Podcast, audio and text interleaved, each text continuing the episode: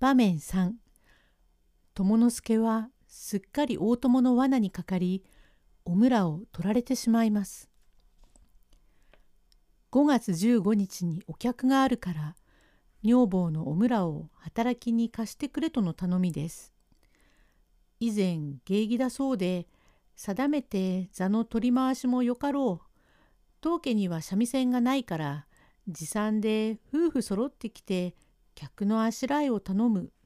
というから、友之助は余儀なく、女房自慢で、おむらを立派に着飾らせ、自分もともども行って、お客のあしらいをなし、その晩は夜も更けましたから、今夜は一泊するがよいというので、夫婦もろともに一泊いたし、翌朝になりますと、友之助は商いに行き、おむらは後に片付け物もあるから、もう一日貸せというので、友之助は商いをしまって、迎えに来ようと思うたが、そこは見えで、女房の後を追いかけるようでいかんから、銀座へ泊まって、翌日行くと、いろいろ後に取り込みがあり、親類の客があるし、おむらの清元を聞かせたいから、もう少しというので、またおむらを引き上げられ、また二晩置いてゆくと、もう向こうの様子が違って、匠の罠にかかりました。こっちはそんなことは知りませんから、友之助、ごきげんよう。いや、紀ノ国屋か、よく来たね。ご無沙汰いたしました。だいぶ暑くなった。まことに長々おむらをありがとうございます。もうご用済みになりましたら、私も商いに参りますに、うちは錠を下ろして出ますのもまことに不都合でございますから、今日はおむらを連れて帰りとう存じます。誰を？おむらを。おむらを連れて帰るとはどういうわけで？へえ、おむらを連れて参るので。何を言うのだ。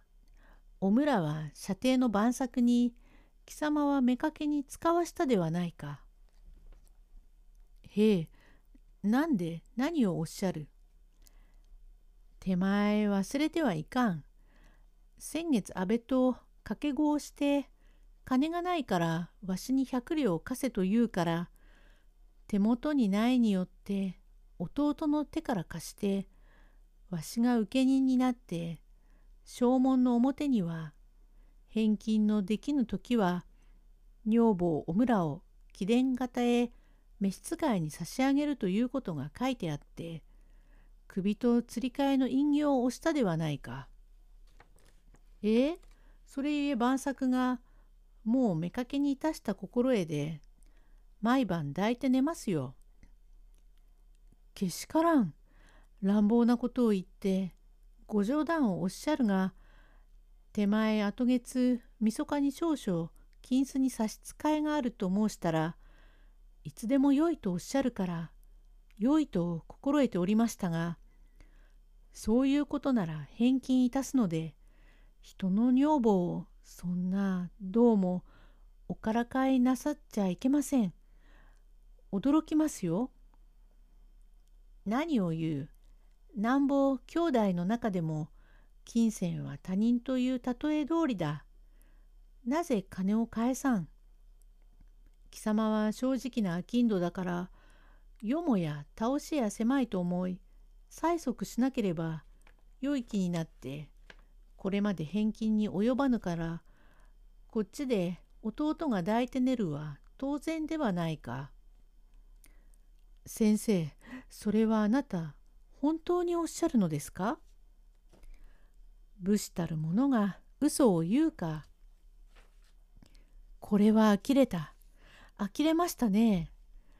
先生、あなたは立派な門弟衆もたくさんある大先生のお身の上で、なんと弱い町人をあなたごまかすようなことをなさらんでもよろしいじゃございませんか。あの時はほんの酒の場で洒落だとおっしゃるから隠形を押しましたが、そうでなければ女房を書き入れの証文に隠形をつきはいたしません。黙れ、手前洒落に首とつり替えの隠形を押すか、誰が洒落に金を貸すやつがあるか、出入りの町人に天下の通用金100両という大金を貸すはかたじけないと思え。洒落に貸すやつがあるか、たわけめ。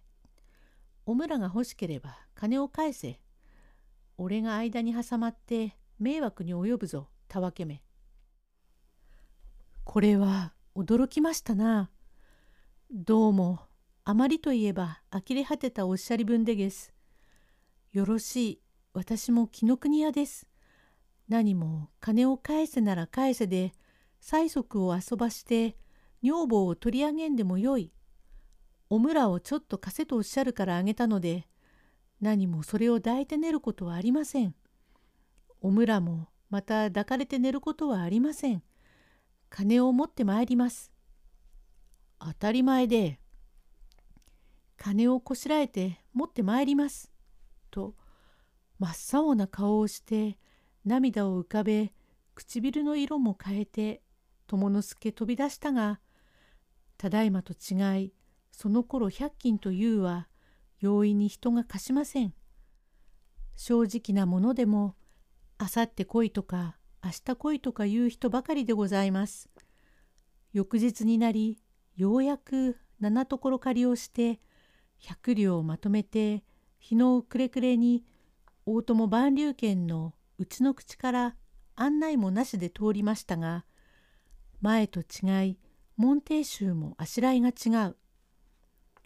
これこれ紀の国屋、ぶさたで中の口から通るやつがあるか。へえ、先生にお目にかかりたい。取り継いでやるからそこにお礼。何の用だ。いいえ、来いとおっしゃるから参ったので、金を持ってきたのです。誰か来たか？何？紀の国屋が来た？あまり小言を言わぬがよい。さあ入れ。よろしいからここへ来い。先生、金数100両、確かにお返し申しますから、証文とおむらを引き換えに、どうぞお返しなすってください。なんと、そんなに顔色を変えて、泣き面をするな。これは100金だな。さようで、100両借りたから100両持ってまいったのです。たわけ、手前は300両借りたのではないか。何をおっしゃる、私は100金しか借りた覚えはありません。黙れ、手前はのぼせておるな。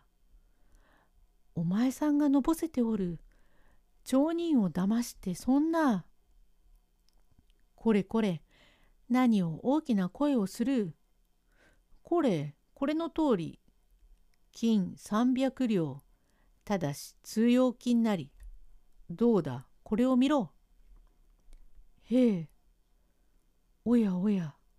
と、友之助は証文を見ると、阿部忠五郎が、金の字と百の字の間を少し離して書いて、その間へ無理に三の字を平たくはめ込んで入れ字をした100両の証文が300両だから。これは300両。それ見ろ、300両。どうだ、手前特進で隠形をしたではないか、たわけめ。晩作、これ出ろよ。100金を持ってきたから、おむらを返せって言うが、返してやるか？けしからんことでげす。と言いながら、すらりと襖を開けると、晩作に続いて出ましたのがおむら。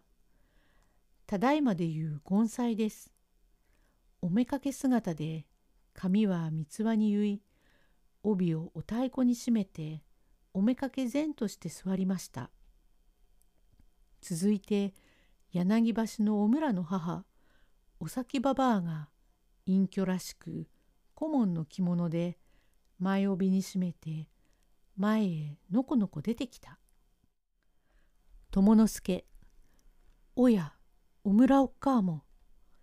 お咲ばばあ、まことにあなた方には相すみませんが、私も友之助には言うだけのことは申しますから、はい。俺が言うことをよく聞け。